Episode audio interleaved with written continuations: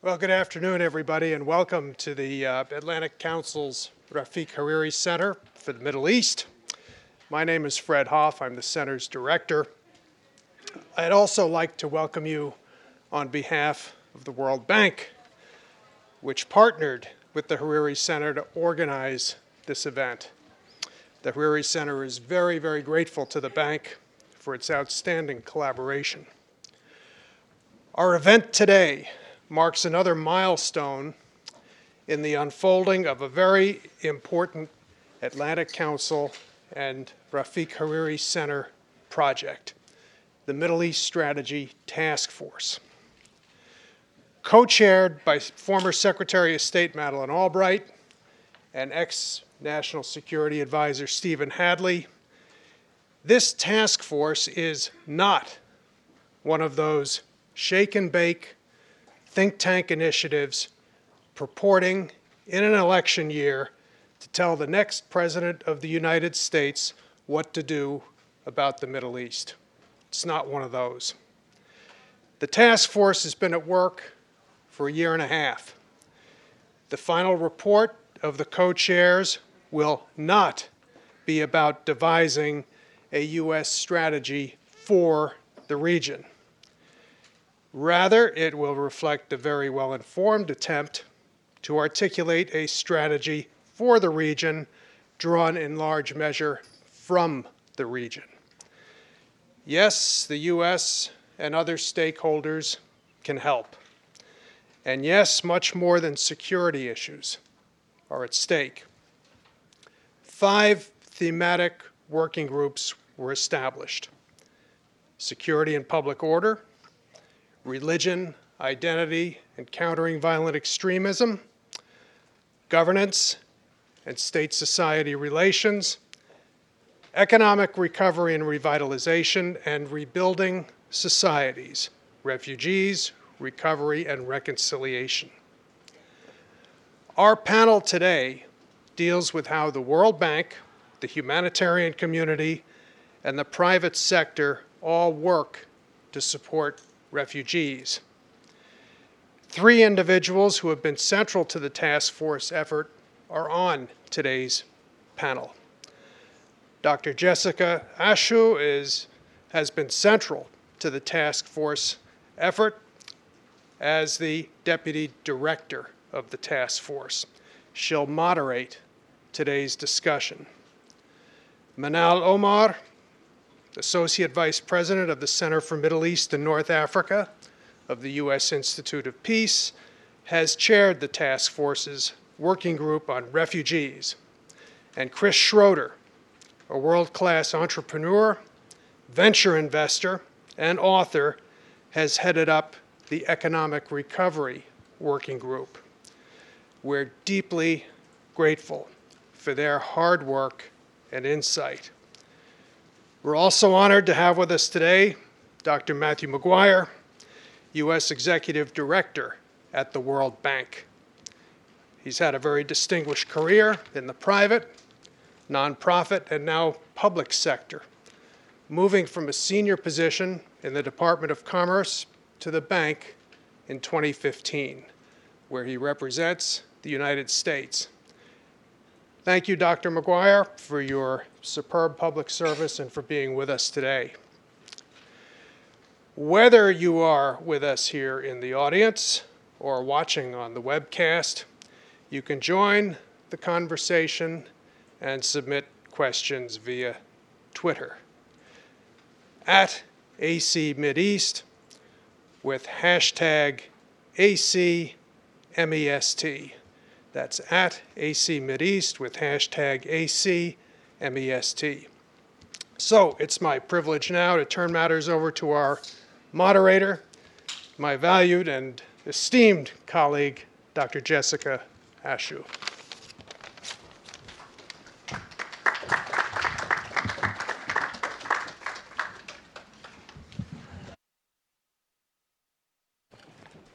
Thank you so much, Fred, for that very generous introduction. And uh, thank you to the rest of our panelists for being here today. And thank you all for coming. Um, I think, Fred, you really hit it on the head when you mentioned that the Middle East Strategy Task Force um, really tries to encompass the five different aspects of what's going on in the Middle East, not just the security side. Um, often, when these issues are discussed in Washington, it's only a matter of military strategy without recognizing that there are all these different pieces and all these different threads uh, that really have to come together in order to truly stabilize the Middle East. And so that's why I'm so delighted um, that Matt is here today and that Matt's uh, staff brought this idea for this discussion to us um, because the World Bank is doing a lot of really innovative things that they weren't doing even you know three or four years ago uh, to address the, the crises in the Middle East. So I'd like to turn the floor over to Matt to talk about how the bank is approaching uh, the situation in the Middle East and in particular how the bank is approaching the refugee situation there. Well, thank you, Jessica, and thank you, Mr. Ambassador, for the kind introduction. Uh, when someone like you thanks someone like me for their public service, I feel a little bit embarrassed because mine is not even a fraction of what you have uh, what you've done over the years. So thank you very much, uh, and thanks to the Atlantic Council for uh, convening this. This is, I think, an important discussion, one we've been having internally at the bank quite a bit for a while now, and I'm really eager to have it with Manal and with Chris and Jessica and, and have it more in depth. What I want to do is talk just a little bit about how the World Bank is thinking about uh, its efforts in the Middle East right now, and in particular, and how it's responding to the refugee crisis that we're seeing.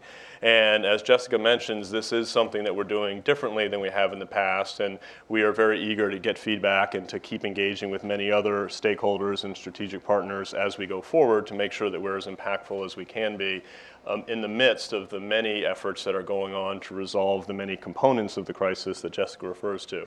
Uh, so what I want to do is talk a little bit about the bank's uh, approach and the bank's focus, and then leave a lot of time for both my uh, fellow discussants to talk, and then for us to have a, a larger conversation. And essentially, what I would start with is just the very simple point that the bank is all about economic development. That's our core mission. So while there's a humanitarian component to this, there's clearly a political component. We are, are very focused on how we can further economic development in the region, and specifically in the, among those communities that are hosting so many refugees. So uh, we would start with the general uh, uh, obvious point that large-scale crises like what we're seeing right now in the Middle East require systemic responses. It's not the bank that's going to fix this this. It's no one bilateral engagement that's going to fix this. It really has to be a systemic response. And when we think about that, we say, where are the, the bank's strengths? How can the bank uh, play a, a, role here? And we think about a couple of things. First, we have financial heft. The bank does about 60 billion a year. That was fiscal year 15 uh, in loans and investments. So we have real financial heft. And about a third of that was directly to private sector actors. So we've got the engagement there as well. Uh, I would say the second strength, besides the financial heft, is our global expertise. We have, for 70 some years now, been looking at situations uh, all across the spectrum, all across the world, and we've certainly seen an awful lot of incidents in the past that we can learn from and draw on in thinking about our response. And then the third thing I would say is we are a ready and able partner, not only with government entities, since so much of our lending goes there, but then also with the private sector, because we have such deep relationships in lending and investing and getting project finance from some of our private sector colleagues out there, but also with various other institutions like the UN, the Islamic Development Bank, and any number of other actors that are multilateral, that are regional. The bank has standing relationships there it can play right into. So those are three ways that we think about it. Um, now, within our response and thinking about economic development, the first thing that we do is take a step back and say, so what are we seeing? What's the basic research? What's the data telling us? And that starts to condition our response. The bank, you have to remember, uh, as, as we often say inside, has more PhDs than any institution in the world. Now, we pat ourselves on the back for that, but the only point of which is we have a real bias towards really understanding exactly what's happening and driving our decisions, uh, starting with the data before we jump out into thinking we know what a, a response might be. One piece of that, for example, is we're looking at refugee situations. You've seen some of the statistics recently about how long a refugee tends to stay in a, a host community, and the number that's bandied about is 17 years on median. What I would say is our researchers would say, well, if you pull out Afghanistan from the 80s, which is uh, a bit of an outlier in terms of how many people never went back, it's really about nine years, but the point is that's a long period of time. We're not talking one or two years.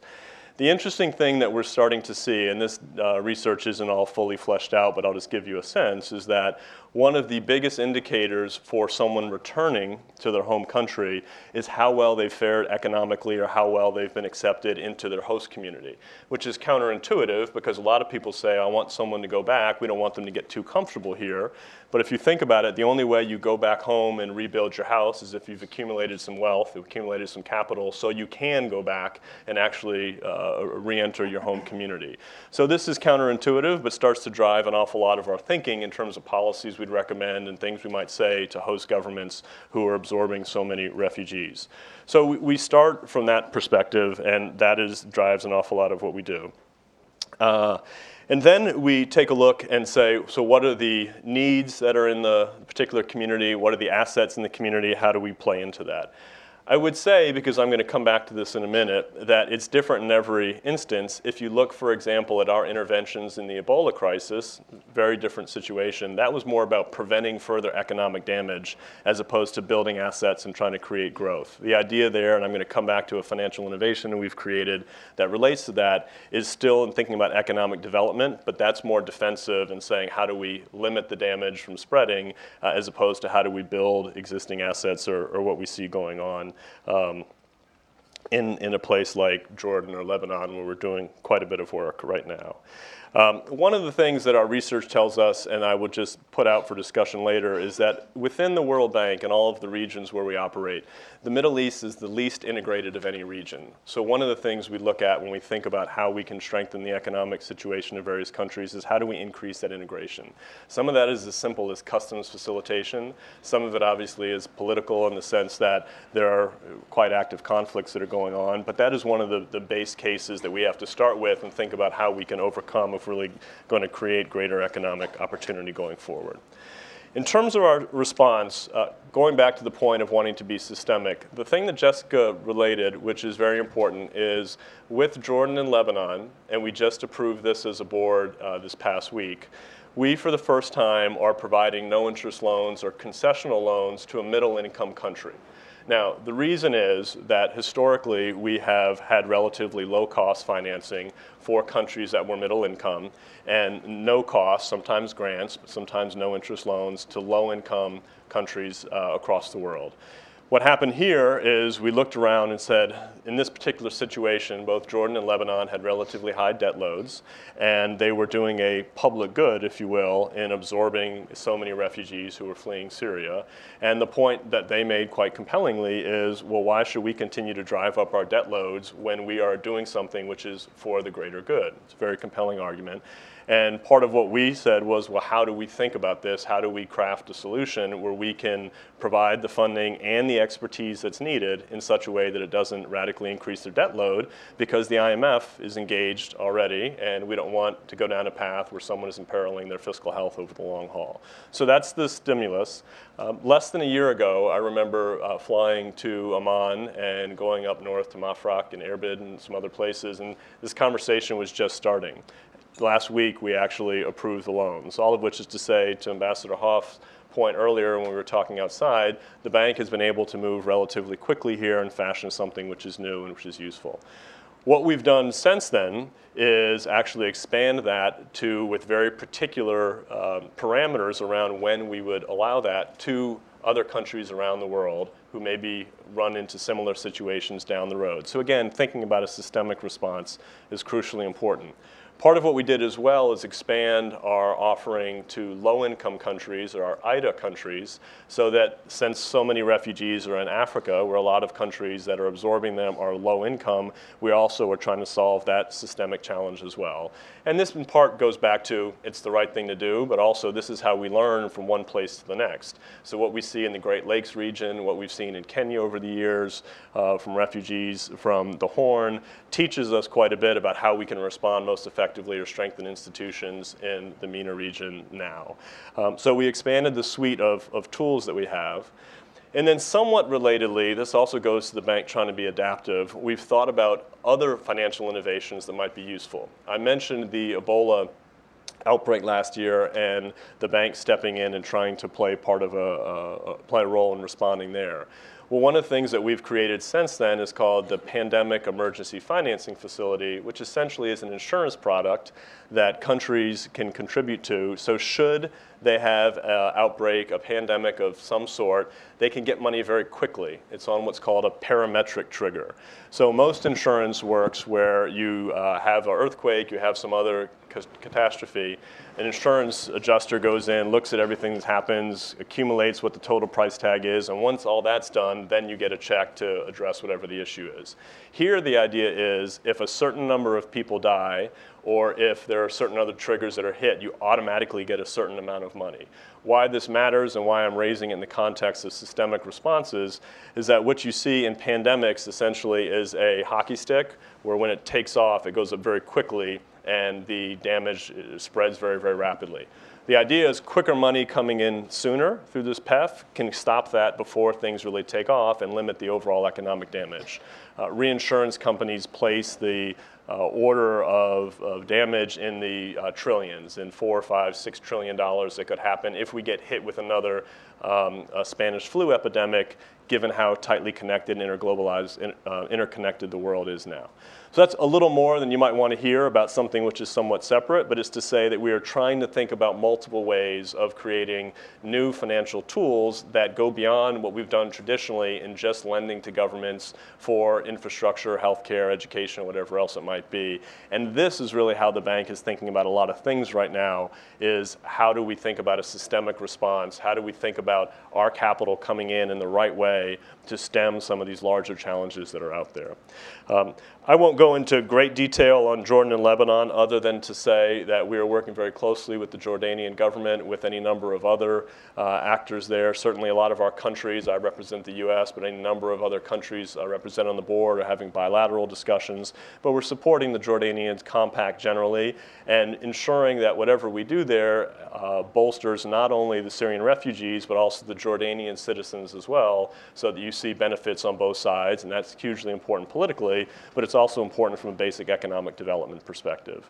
Um, in, and uh, we can come back to exactly what we're doing, but the point is we dispersed almost 400 million just last week, or we approved it, it's not dispersed yet, um, to support the Jordanians in absorbing so many of these refugees and uh, continuing to grow their economies.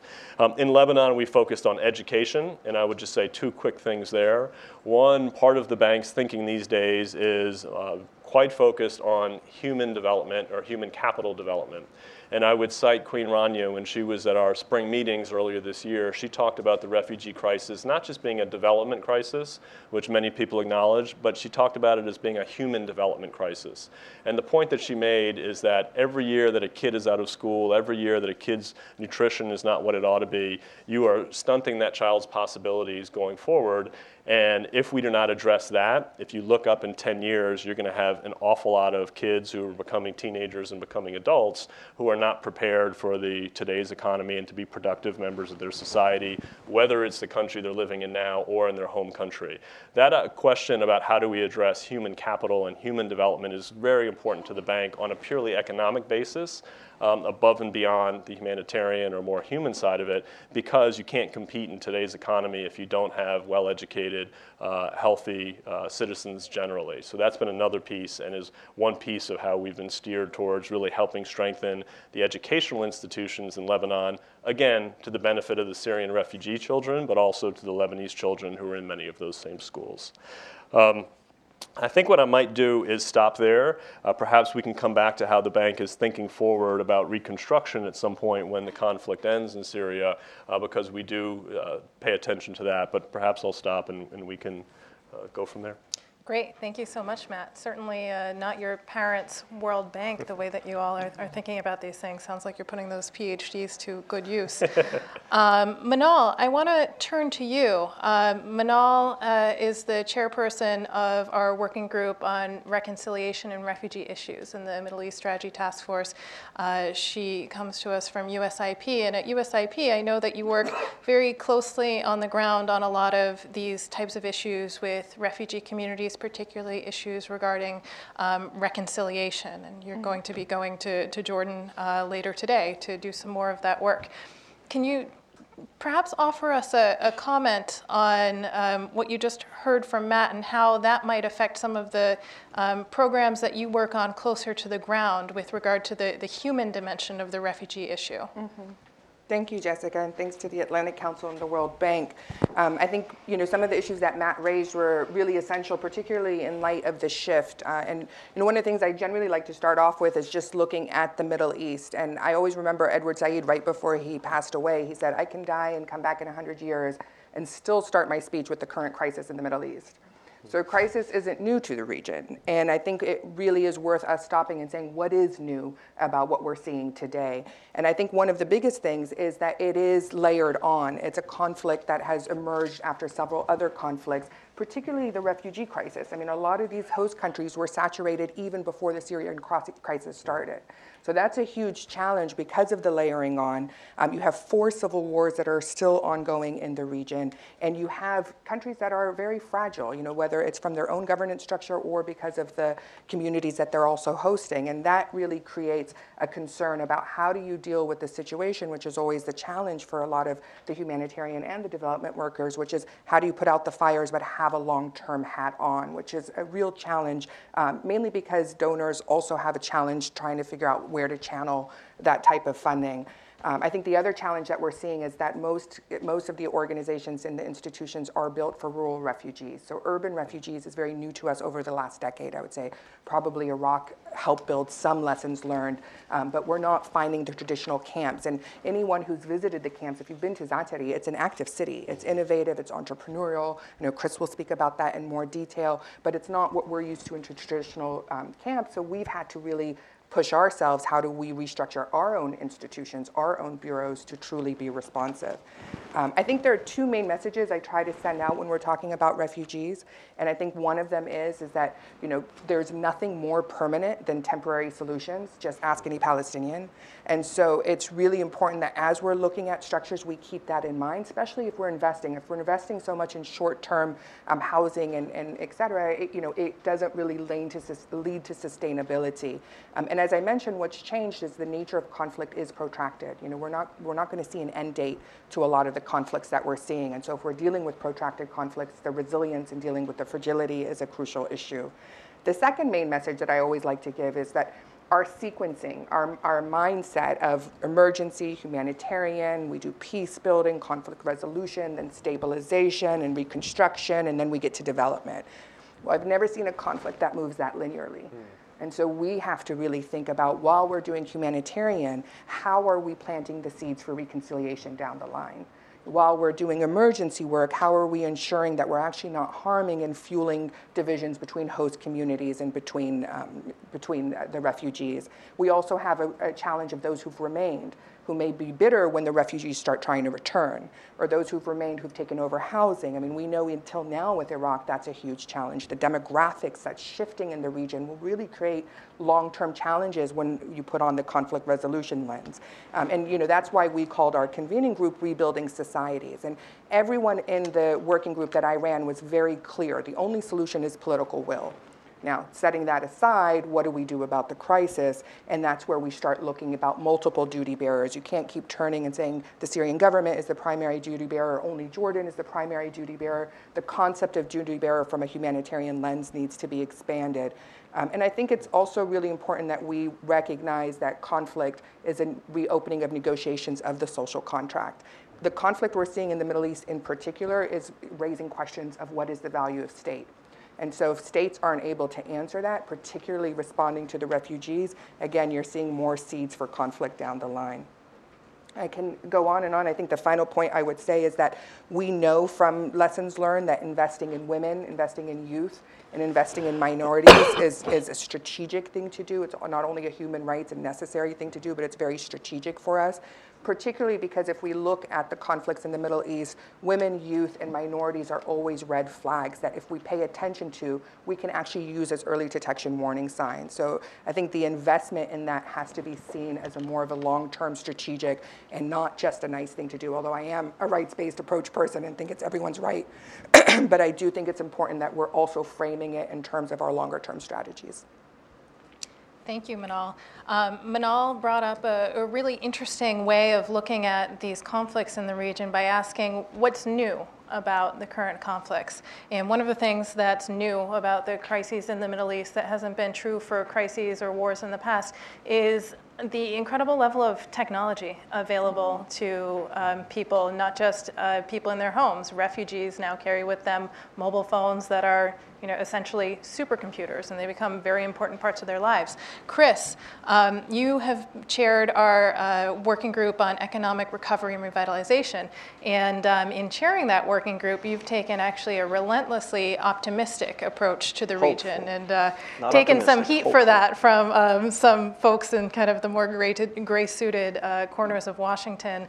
Um, but I think that your message is an interesting one. And I was wondering if you could kind of pick up on that theme of the new technologies that are available and perhaps um, tell the audience what are some of the perhaps um, hidden uh, elements of the refugee crisis that are tools that we can use to deal with the crisis that perhaps people haven't thought of. Yeah, thank you very much, and it is an honor to be here and to listen to you all. And one of the things that excites me so much in listening to you is that you obviously have done so much with lessons learned, but at the same time are thinking yourselves about new ways to come at it.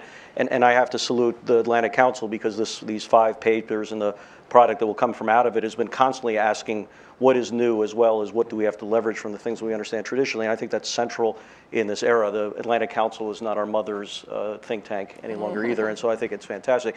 Look, I, I want to just caveat a couple words about technology uh, with, a, with a warning that my good friend and Fred of Fred's, uh, Lina Sergie Attar, uh, who runs Karam Foundation, which for me is one of the really most fabulous, small but, but growing NGOs that's helping refugees, particularly the youth in Reyhanli, Turkey. And, and you know, she will remind me that talk of technology is fine and great, but there's a crisis at hand now.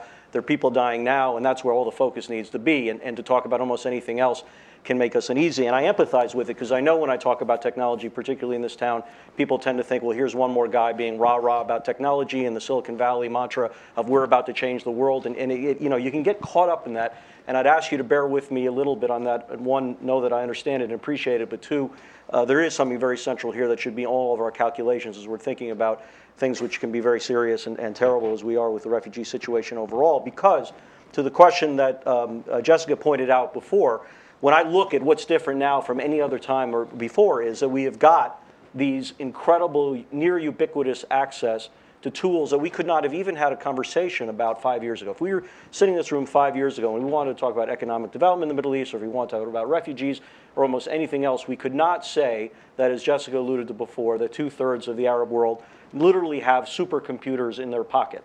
What does that mean? How can we bring that to bear in very, very powerful ways? And I think with that, what is so important is that when you look at a problem of this magnitude of pain, the thing that technology really can bring to bear first and for, foremost is, is capabilities that can scale rapidly. I mean, that's the thing that's so powerful about technology is that you can reach so many people and put so many uh, uh, answers and solutions into more people's hands quickly and cheaper than ever before.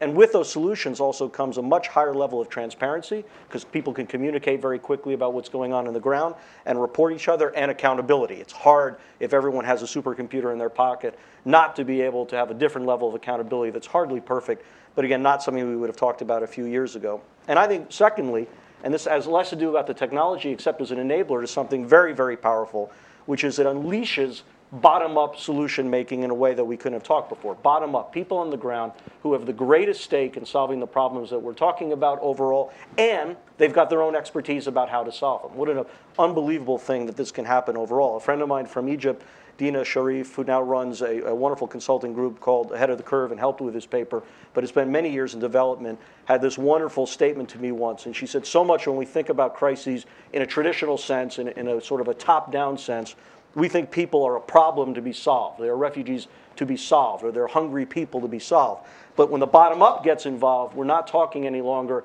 about people as problems, but people as assets to be unleashed. And when you start to unleash these, which, which happens, I think, in very powerful ways, we're talking about something that has some very interesting dynamics overall. Now, there is precedent in this overall. UNHCR, among others, have done interesting tech enabled projects like the Instant Network Schools that they did with Somalia, where they actually distributed something like 20,000 um, uh, you know, like iPads and this kind of a thing, and began to allow people to get education involved. Uh, you know, the jury's out on how well they work, but it doesn't mean we should stop doing it overall. Because to your point about how, what do we do, like what Queen uh, Rania said, about losing a generation education, with near universal access to, uh, uh, to technology, we should never lose a generation to education because everyone right now is a device where they can find essentially all of human knowledge at their fingertips, essentially for free. And of course, teachers and other things can develop programs overall. To Jessica's point, 85% of young people in the refugee camps now have uh, mobile devices. Half of them maybe are smart devices overall. 50% of these young people use the internet every day right now. They're using Google, they're using Facebook, and they're using WhatsApp but those capabilities are there in very powerful well. These young folks, for the most part, particularly from Syria, are incredibly come from a well-educated background. There's some amazing, shockingly depressing because of where they are, but talent and STEAM and STEM skills overall that is beginning to unleash in and of itself. And there is a global community of other tech-enabled people and entrepreneurs or otherwise who are getting up in the morning, going to bed, trying to help these folks. In fact, I can tell you, as I'm speaking to you right now, the MIT Enterprise Forum is meeting overseas where they had 5,000, 5,000 ideas submitted to them from around the region last spring about how to help on little issues and big issues within the refugee situation right now. 15% of the, the suggestions that they got came from the refugees themselves. Almost 90% of them came only from the region. Some came from Europe, some came from elsewhere. And these are very interesting ideas that can scale. Um, a friend of mine named Mike Butcher from Tech, uh, TechCrunch has something that's going all across Europe and in America right now that is very engaged on Facebook with um, refugees on the ground to help do problem solving and something called Techfugees. Again, Lina's program, Karam Foundation, has um, this wonderful KLP, Karam Leadership Program, which has computer centers for the young people in Reyhanli. And um, an entrepreneur from a Syrian entrepreneur who now lives in Dubai came in to kind of teach them how to use the system and everything else. And by the end of it, he had 30 women helping his company virtually right here and then to help do work, to get paid for that work, and also to learn other skills that they can have going forward. So I don't want to overplay that this is some great solution to the whole thing, but I think the last thing I would leave you with is that we're not only talking about, to this point, about nine years and everything else, we're not just talking about fixing a crisis now, which is the first and foremost more important thing to do and to help people in crisis right now, but we're actually helping a whole new generation think about a vision for a future, a sense of hope a sense of the wherever I may be, whether I get back to Syria in nine years or less, or whether Jordan becomes my new home for the next nine years, I have a future. And that, I think, is one of the most powerful things that's uh, unleashed by these capabilities. Thank you, Chris. Um, Manal, I'd like to offer you the opportunity to comment on the same thing from your perspective. How has the technology revolution that's available to um, refugees and others in the region helped uh, change your work in terms of um, community reconciliation and dealing with the immediate problems of folks on the ground? I think it's helped in terms of access and it's helped in terms of being able to have people participate, you know, particularly in terms of national dialogues. Um, I think it's, there's an important part or a lesson learned from the Yemen National Dialogue of not trying to make it too large because at that point it's very hard to actually have solid agreements and technology offers a solution where people can actually participate without having to be part of the negotiations. And you know the recent um, referendum in Colombia also shows that you have to do parallel the street on reconciliation as you're doing any agreements. And I think that's where you find technology very important, and particularly social media in terms of having people engage. That said, it's really important that we don't substitute technology for actual town halls and conversations and local councils. One doesn't replace the other. So I think it really is a combined approach and engagement that really helps. Um, and, and again, I think technology is increasing people's ability to be heard. And you know, one of the things that I like about an or, old organization that I worked with, with with Oxfam was that it was an actual goal, the right to be heard, in addition to the other basic um, needs and services. So I think that the technology angle really helps fulfill that. Could I, if I could just pick up on uh, part of what Chris said, because I understand when you're in Washington, the gray suits sometimes push us all down, but I, I really think it's important that uh, we do embrace that sense of hope, right? Not just because I'm an Obama guy and you know that was very important in 2008 in the campaign, but I do think that um, there is a hopefulness, and we have to grab a hold of it. There are two pieces to the tech, piece, the tech component that I think we can't forget. One is if you think about the economic opportunities that are uh, happening in the region, in a place where it's very hard to move people and goods, you can still move bits and bytes. And so there is a real opportunity there just by virtue of the conditions you're operating under, and that I think should take us towards thinking about the opportunities in tech. Also, getting back to the point of assets, uh, I think I mentioned we were talking earlier when I was in Jordan earlier this year. I met someone who's got a trade association essentially of gamers, people who are designing uh, video games. There are 4,000 members, 4,000 just in Jordan. That's just an asset that's waiting to be utilized or waiting to be tapped. Shaquille O'Neal has a partnership with a Jordanian gaming company that's trying to sell into the entire region. This is just something, if you don't go to that and you don't grab a hold of it, you're missing something which is just waiting for, uh, for, for development. Thanks. You know, uh, this conversation really um, brings out the fact that the individual is more empowered than an individual has ever been in human history, perhaps. Um, even individuals who are in terrible situations, such as being, you know, forced by conflict from their homes. Um, however, the bank as an institution is one that very much came out of a particular time and, and, and place in history, one that was very state centric and was focused on top down issues. Yet, um, in this environment where the individual is very empowered, but also where non state actors, particularly in the Middle East, are having um, more and more salience. Um, and you have single country conflicts like Syria, where you know, there, there aren't two state parties to a conflict. How is the bank um, thinking about how it can be effective in an environment that is in many ways quite different from the one in which it was founded. So I'd say a couple of things. One, we certainly are changing and adapting. As I mentioned, most of our lending goes directly to states, but a third does go to private enterprise. That's a development that uh, took place some decades ago, but is something that if you talk to anyone in the development field, they talk about this idea of going from billions to trillions. If we're truly going to achieve the economic uh, growth that we can throughout the developing world, it's not going to be the billions of official development assistance, it's going to be the trillions of private enterprise coming in and playing a much bigger role. So the question we ask ourselves is how do we catalyze more of that. I mentioned the somewhat innovative uh, insurance project uh, product we've created on the healthcare side. I've talked about trying to come up with a response for middle income countries who are dealing with refugees. So we have to be more creative in how we do a number of things. So that, that's one. Uh, the second thing I would say is we think about non-state actors of a different sort, uh, multilateral institutions. And as a lot of people talk right now about the overall decline in globalization and their uh, decline in trade flows, decline in FDI, decline in official development assistance, there are any number of things where we're seeing more protectionism, we're seeing a bit of a pulling back.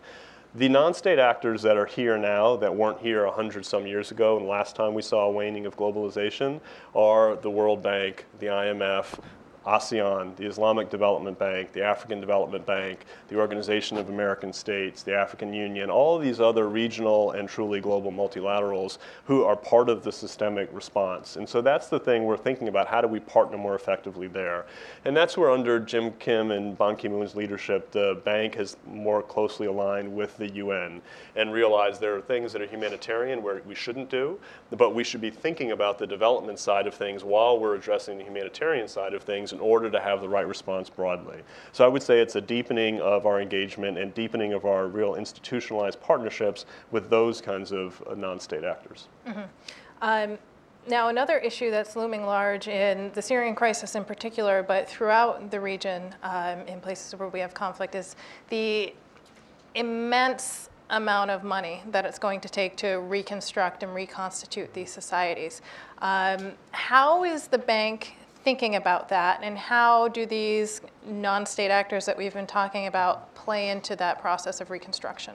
So I'll say one thing, two things about that. One, certainly that's part of the overall equation, and we have to think about the reconstruction at some point. We have to certainly learn from what we've seen and done in Iraq and other places to inform what it is that we do when we get to that point.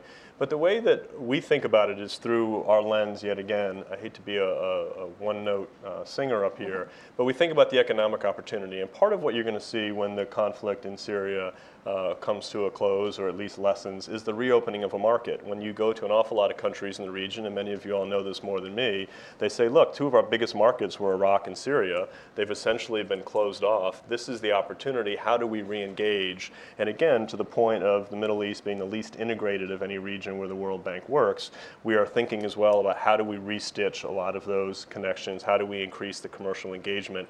Those of us who haven't been in Washington quite so long, like myself, are still quite hopeful that actually deeper economic ties and, and increasing the commercial engagement between countries does over time have a positive impact on the political relations between those countries. So uh, that's the lens we start with and is one piece of what we've been thinking about broadly. Um, Manal and Chris, I want to give you the opportunity to comment on that before we go to questions. And so I'd uh, present to the both of you what can we do now to empower folks to be a part of that reconstruction of their own societies? Because I think we all understand the world is in a very different place from where it has been in other kind of post conflict situations. And there's not large amounts of money um, waiting to come in from the outside. And a lot of this work is going to have to be done from the ground up by folks in those societies. So, how can we best prepare them uh, to take on that load?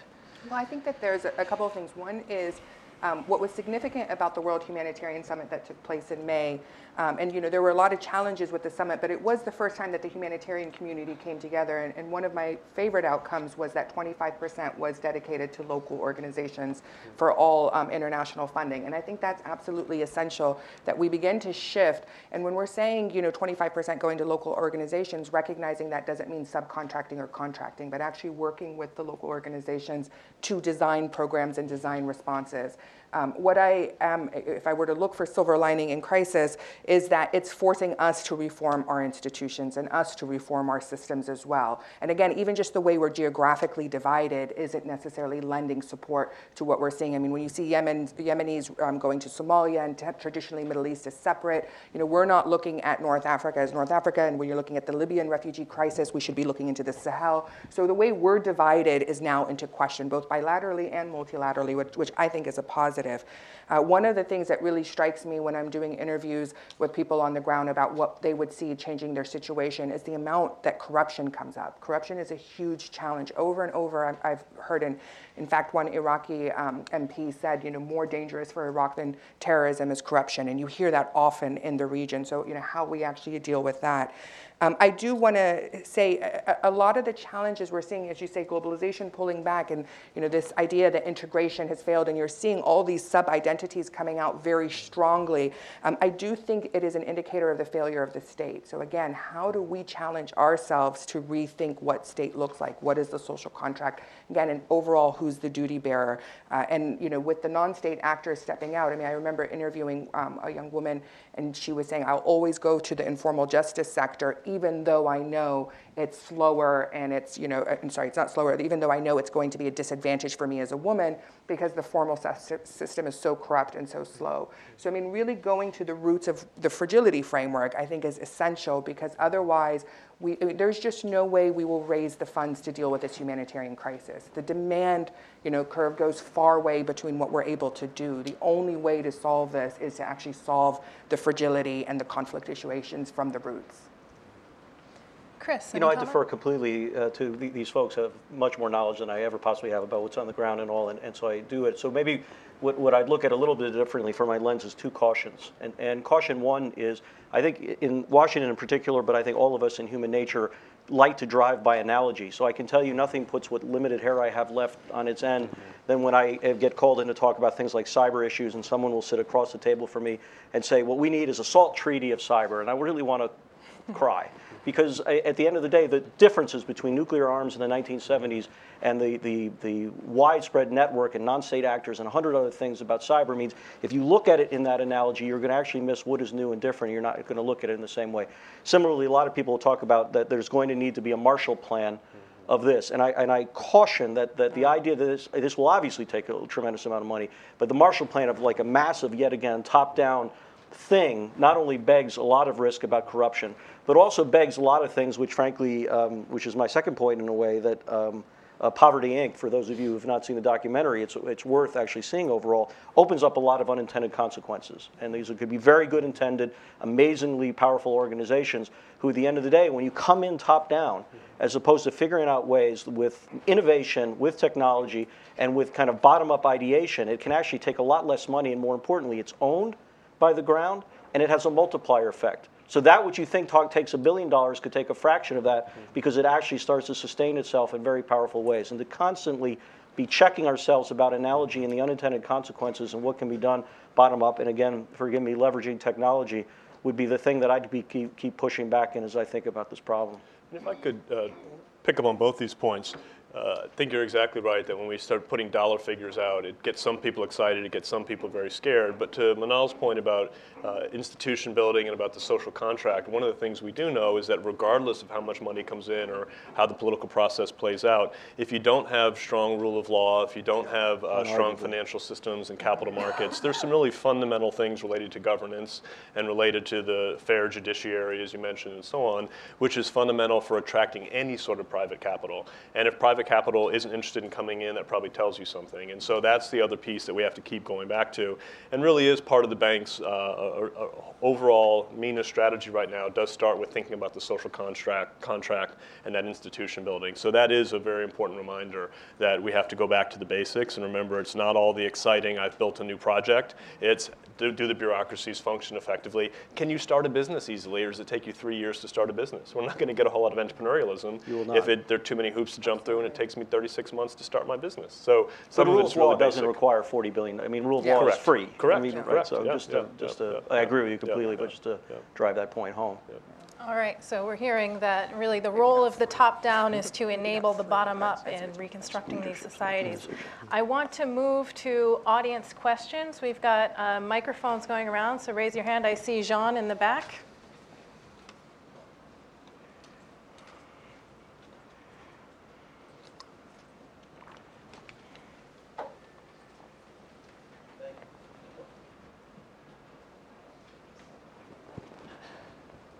Thank you, Jessica. And thanks to the panelists. Nice, great work. Uh, I just got back from three months in Jordan on a workforce development project and a couple weeks in Lebanon picking up trash. It was uh, good to be in the region again, get to feet on the ground. A Couple observations. One is, I love the World Bank, but they should be taking a real leadership role in coordinating with the Jordanian government the aid that's coming into the country. Jordan is now the largest recipient of over a billion dollars of U.S. foreign assistance. USAID is a mess. Uh, in terms of actually being able, you know, they talk about M&E all the time, monitoring metrics and evaluation, but their ability to actually show where they've improved uh, outcomes for either refugees or the host communities is negligible. And I think the a critical factor here is being able to coordinate all of the different aid donors and what they're doing.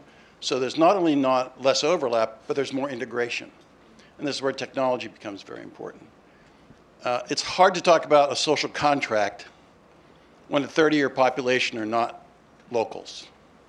So I think that with regard to human rights and with regard to economic development, with regard to uh, asserting that we have to start with the grassroots, one has to come up with different models than we've had in the past. We talk about empowering local communities. Uh, 80% of the refugees in Jordan are not living in, in the camps, they're living in local communities. There's a lot of resentment in those communities. So if you're going to start with a social contract, the first thing is building relationships between Jordanians and Syrians. It was a simple thing. The, the, the Germans, the French, the uh, Norwegians, the Japanese are all providing training to refugees in camps. But no one's doing job placement. There's a real disconnect there. So this is where I think the integration that the bank can provide because they're the big gorilla. Mm-hmm. Everybody, you know, pays attention to the bank when it speaks. And so if the bank could do more to bring together more integration and more coordination among donors would be a big benefit. Mm-hmm. And with regard, and I think more and more has to be done on conflict resolution in the communities. Mm-hmm. There's, uh, it's easy to talk about, well, we're going to, you know, because I'm also on the American Task Force for Lebanon, and I work on those issues in Lebanon. It's real easy to talk about empowering the local communities, mm-hmm. and another thing to do it. The reality in Jordan is that its GDP has gone through the floor because its traditional business in Iraq and Syria is dead, and its trade routes to Europe through Syria are dead. Mm-hmm. And so it's hard to say to people, hey, let's have hope. Mm-hmm. Because we're giving you a supercomputer that's, what, what, about- how's the supercomputer going to move my tomatoes? You know, how's it going to change the education that my child used to have for six hours a day that's now three hours a day? So I think we have to co- do the best of our big thinking and grassroots thinking at the same time. Mm-hmm. And I think this is what's so important to have the big thinkers and the grassroots people together, mm-hmm. because that's, that's where it's going to happen. And, and the saddest part for me is that this took a generation to create, it's going to take another generation to clean it up. Mm-hmm. And so the more effective we can be, the more sustainable we can be in our solutions, I think the the better the outcomes are going to be. So if I But, yeah, go ahead, Mark. I Appreciate it, first of all. Um, Donor coordination is something that we try to do in a lot of places. We're not necessarily the lead or the one that uh, everyone turns to, but that's certainly something that uh, the bank is, is a part of in a lot of places. And I will certainly uh, take back your insights to some of my, uh, my colleagues back at the bank. I would say a couple of things. On conflict resolution, I might leave it to Manal to address that a bit. It's not something the bank is as expert at generally, but I would say that your points about just the fundamentals of how you can deliver on behalf of the entire community, uh, at least this is the way I was hearing part of what you're saying, is hugely important. So, for example, when I was in northern Jordan, it was last fall, I believe it was, the mayor of Irbid had a whole list of municipal projects he needed done. For him, it's really fundamental. If he can deliver to his constituents, if you will, by uh, increase, increasing the sewage lines, by building a hospital or school, by widening roads, by doing trash pickup, all the fundamentals that matter for municipal works, that is to the benefit of both those refugees living there and to the Jordanian citizens uh, who, who he is uh, responsive to. So those kinds of things are hugely important. Reopening the road from Amman to Baghdad allows someone to access that market. It's really some of those fundamental pieces that we're focused on because you do want whoever you're working with to be able to show that they've been able to deliver something. The hope, of course, is that jobs come along with that, and then you have to think about labor market reform so that it's not just one group who has access to those jobs that come. So clearly there are a number of pieces, but I agree, when I talk uh, somewhat flippantly about hope, it's really grounded in being able to deliver some of those things so that the hope becomes justified over time. Uh, but this is, it's the nuts and bolts that really matter, and that is what we're, we're focused on ultimately. And I would say, I mean, to pick up on your point on the social contract, I mean, I think the biggest challenge is we're looking at protracted conflict. We're not looking at anything that's going to end anytime soon. So we can't press a pause button and say, we'll talk about social contracts once this is solved. You actually have to talk to the non-nationals as well. And like you pointed out, I think a very important point of how the host communities feel, how they can absorb and how they can be better prepared, but also how they can integrate.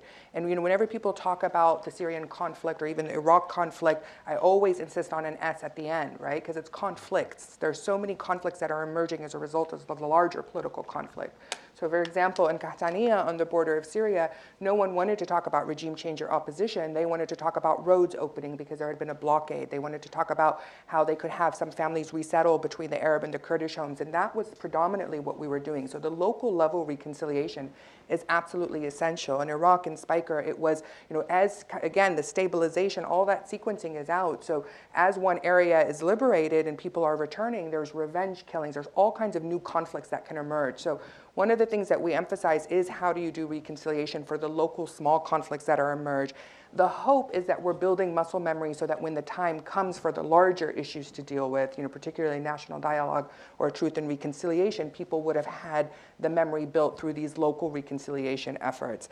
Um, I do think that you know, one of the, the biggest challenges will be um, the fact that a lot of people won't go back. I mean, we saw this with the Iraqis. I mean, people talk about the Syrian refugee crisis, but I can swear to you, 10 years ago, we were having a lot of the similar conversation and almost the same wording.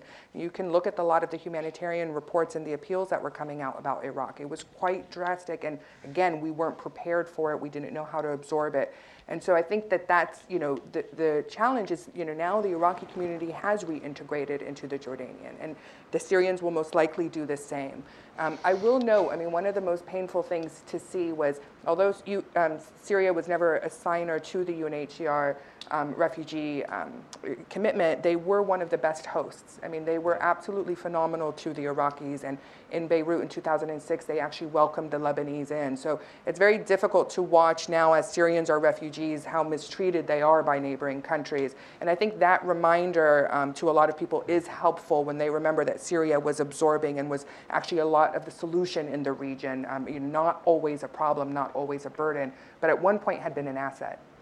I, I just very quickly, if I, I could add, and, and I really agree with most of fundamentally what you said overall. I just want to caution you that when you, you pretended to hold a smart device and you said like, well, how's this going to help my? There was a little bit of disdain in your look there, and, and I just want to caution you because you actually can educate kids if you want to think about it in very powerful ways. There's a startup, no longer a startup, called Nafham in the Middle East, which is a supplemental education platform to help young people enhance the education they have first in Egyptian schools, now in Saudi, and it's going to go elsewhere overall. Within like a year 20,000 videos and classes were submitted to this platform, and over 30 million of them have been seen in the Arab world completely bottom up. And as far as I know, no one has talked about how can we unleash this into the refugee community, but it is the kind of thing which I think is out there and overall. And even some of these hands, as I go across not just the Middle East, but I spend a lot of time in growth markets generally speaking, the most impressive entrepreneurs that I see are actually first trying to solve tough, kind of hands dirty logistics problems and then you using technology to leverage it. So of course, it's not going to solve the problem for a business per se that can no longer get through Syria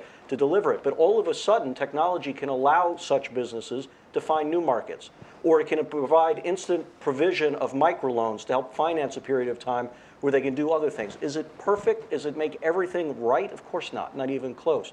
But again, I, I, I challenge us, the, us to have the ability not to just sort of say, well, it's just a smartphone and how does that do stuff, but to ask a different question is, it's just a smartphone. What can we do with it? And those are the kinds of things which I think become a lot more interesting as we, as we move forward overall. Next question. Yes, gentleman here.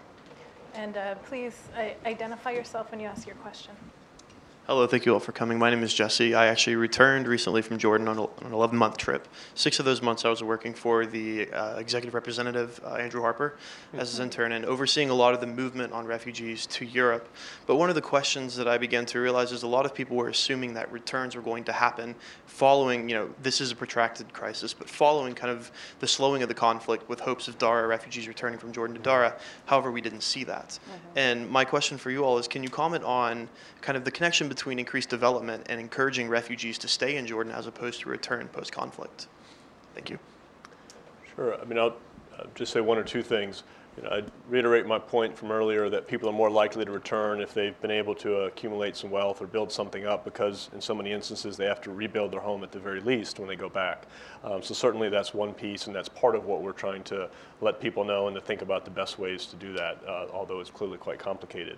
Um, the other thing is, uh, you know, I would uh, I would have to defer to those refugees as to the assessments they're making as to why they didn't go back or not. I mean, there are any number of reasons one could see where they just don't think, even though things may have quieted, that uh, there's a cessation. I mean, far be it from me to, to say why they're not going back at this point. And I think we just have to think about what are the conditions we can create to make it more possible when they do make the assessment that it's, it's time to shift back. Mm-hmm.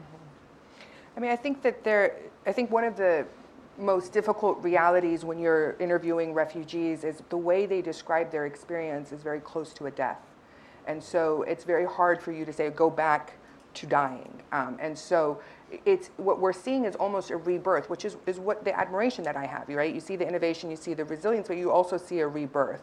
And I think that's one of the biggest challenges is, is and you don't want to tell host communities this or, or host countries, but most likely they will recreate themselves. I mean, that's why you're seeing more of a push towards Europe because they don't have a permanent solution and they're recognizing that they can't return and they don't want to be these undocumented in limbo um, for such a long extended period of time. You know, again, the Palestinian refugee crisis is, uh, is live in people's mind and so that's their fear. Are they going to be sitting in these camps for 40, 50 years if, you know, this regime goes on, the Iraq chaos that uh, you know um, came across the world. So there's a lot of fear that none of the solutions are ever solved. What do we do? And so you're seeing this this desire to recreate and rebirth their new life um, with the trauma of the old. I mean, that's of course the challenge.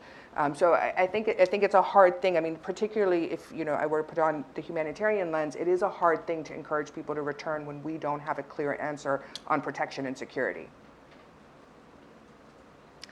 Uh, yes, this young lady here.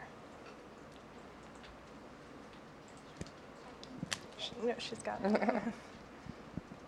Um, my name's Haley. I'm a student at George Washington. I'm a master's student. And one of the questions that I just have is um, how, if possible, are the humanitarian communities, and I know the World Bank can't really do this as much, but how are the humanitarian com- communities trying to help Western countries be more accepting of refugees and kind of try to change the mindset, especially here in the US? I, we see a lot of hate crimes going on in Western Europe how can we try to change that through humanitarian discourse and through technology, through communication, and an opening of the lines between Syrians and people in Western countries?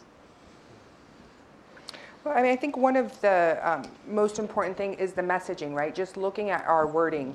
Um, and if we continue to talk about refugees as a problem that needs to be solved, that's, that's how the public will see them. So the more we can um, emphasize the assets, I mean, everyone has heard people say, you know, you wouldn't have your iPhone if it wasn't for Steve Jobs, who was a Syrian refugee. And, you know, there's a lot of examples of where refugees have actually really been positive. Um, I was a fan of the IOM campaign this year, I Am a Migrant, which really featured faces, really showed people as individuals.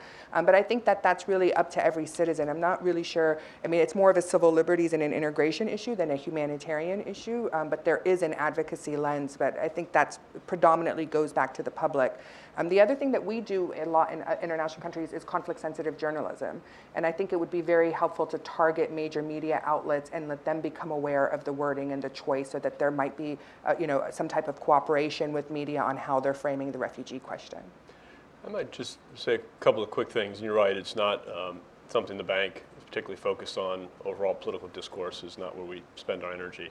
But I, I, do think there are a couple of things we can all look to. I mean, Prime Minister Trudeau really ought to be applauded for what mm. he's done in very publicly embracing refugees and literally being at the airport when some landed to embrace them and to say, you're welcome here. I mean, some of it is political leadership and example. Mm. President Obama, of course, has expanded against some very difficult uh, opposition the number of refugees that we're accepting into the U.S. on a basis. So I think part of it is highlighting that. Uh, I would also point to, again, going back to our economic roots at the World Bank, what assets so many refugees and immigrants are. And my favorite statistic about the United States that I don't think people always uh, utilize is if you look at the Fortune 500 in the United States, the 500 largest companies in this country, 40% were created by immigrants or children of immigrants we are not America economically if we haven't accepted people over the years. And we have to sometimes point back to those bases because that is part of, uh, one would assume, people's self-interest to say, wow, that's extraordinary. And I'm talking about Estee Lauder and Goldman Sachs and Procter & Gamble and really iconic names of, of U.S. industry they exist because we've been open historically. And I think part of it is we have to take a step back and remind people of that big picture possibility. Those countries that succeed are countries that tend to be open, are countries that tend to be transparent, are countries that tend to be welcoming. And I, am not, you know, trying to be a political ad at the moment, but that really is our strength. That's why we're so extraordinary as an economy and a country. And sometimes we just need to remind one another of this and say, let's embrace and understand there's some risks and we'll manage the risks, but we are supposed to take people in. That's who we are. Any other questions? Yes, in the front. Hi, my name is uh, Jack Kropensky, unaffiliated. Uh, a, a, question about language. How should we be using the terms refugee versus migrant versus internally displaced person? And, you know, it's one thing if someone wants to say they're a refugee and they want to go back, but if they really want to be a immigrant, that's a little different than saying they, they want to maintain their refugee status so that they can go home. That's a good question. Do you have a response? Or... Well, yeah, go ahead. No, no, you. So I'm not sure I completely understand the question, but I think that, um, you know, migrants tend to move willingly and then the refugees are forced. Um, and in turn, are you asking about definitions or could you expand on the question a little bit? Yeah. Well, just how should we use the language? I mean, so that came up in terms of media. So, I mean, if someone actually does really want to go home, if they say that they're a migrant, does that kind of restrict their ability to return home? So yeah, I think I mean you're even if you're resettled, you're still a refugee because you've been forced out. Um, and I think that the, cha- the internally displaced people are the people who are internally in the borders. And I think being able to distinguish, because a lot of times when you're looking at just the refugees, that's where the funding goes. But again, to stabilize, you do need to be looking at the IDP situation, which are the people inside who are displaced particularly because that will fuel conflict down the line. Um, again, demographics are shifting. You're seeing minorities and ethnicities being forced out, out of areas that they're traditionally used to. Um, so, you know, again, the, the way you fund and the way you describe the percentages, I think will then influence donors and the support inside. Could I answer her question? Just because I've been thinking a lot about it, because I, because I actually spent a lot of time thinking a lot about this overall. And the answer actually lies in a lot of respects with you and, and your generation and the technology tools you have to bear. Because I think how people are perceiving refugees is tied very much to how they think about the Middle East writ large, is tied to how many Americans view Islam. And, and like so many confusions and misunderstandings in life, it is a total lack of understanding and empathy because there's no exposure. I mean, there's not a way to really engage into it. And, and the media and the political environment adds to this. But I also want to caution us that sometimes we kind of write off unobvious communities who are actually thinking about this stuff in different ways. So it's a silly example, but it's illustrative in a point. I was asked last spring to give an address to a very large gathering of really conservative people, and I don't know why they asked me, and I don't know why I came to speak about these things the way that I did. And I can tell you when I did speak, there were people who were dismissive of me, some people bordering on racism in what they said. But I cannot tell you the number of Ted Cruz funders who came up to me afterwards and said, you know, I just was watching the Travel Channel the other day, and they had this program about, about Ramallah. And, and, you know, I've been to Israel many times, but I've never been, I'm going to Ramallah next time because it really looked different. Hmm. Or I saw Anthony Bourdain's show on hmm. Iran, and that's totally different than anything I see at CNN. Or other people say, look, I'm not sure what to make of all this, but all I know is my kids talk the same way you talk. Generationally, by sector, and everything else, I just think at the end of the day, when people get a handle on circumstances in a way that they can understand it and see it in their own light, something very, very powerful happens and then the political dynamic changes. I couldn't agree more. There's nothing like having a president or a prime minister who can help, you know, be the leader to help put some fire, uh, gasoline on that fire. But I think the beauty, again, of technology is you can reach people here bottom up and be able to have different kinds of dynamics, which I think are already, frankly, happening much more than not, even though there are terrible examples that are counterpunches to what I'm saying, um, uh, particularly among your generation. Great. We have uh, time, I think, for one more question before Manal has to go to the airport and this young lady.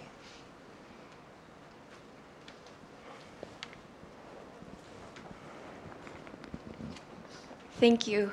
Um, my name is Jennifer. I'm from the Embassy of Denmark.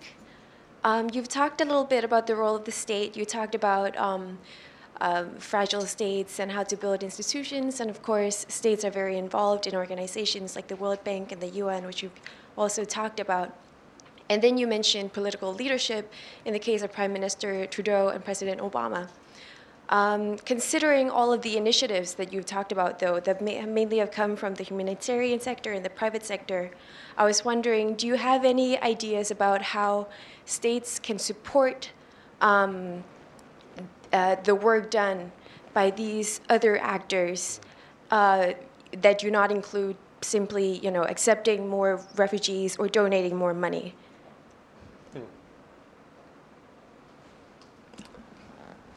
It's an interesting question. Um, well, I think part of it is working with them and embracing what they're doing. So if you see something, if you, meaning a state actor of some sort in a country that's hosting refugees, sees something positive is happening, let's say with a tech company that's trying to expand, uh, welcoming them in and not being averse to that, not uh, not standing in the way is certainly one thing. But I don't know that I have a really good good answer of other ways.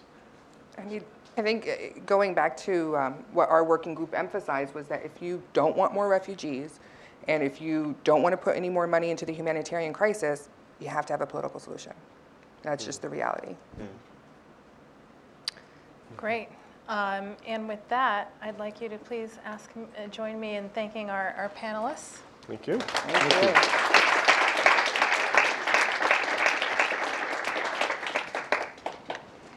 Thank you. all. That was fun. With Rawad. Do you know about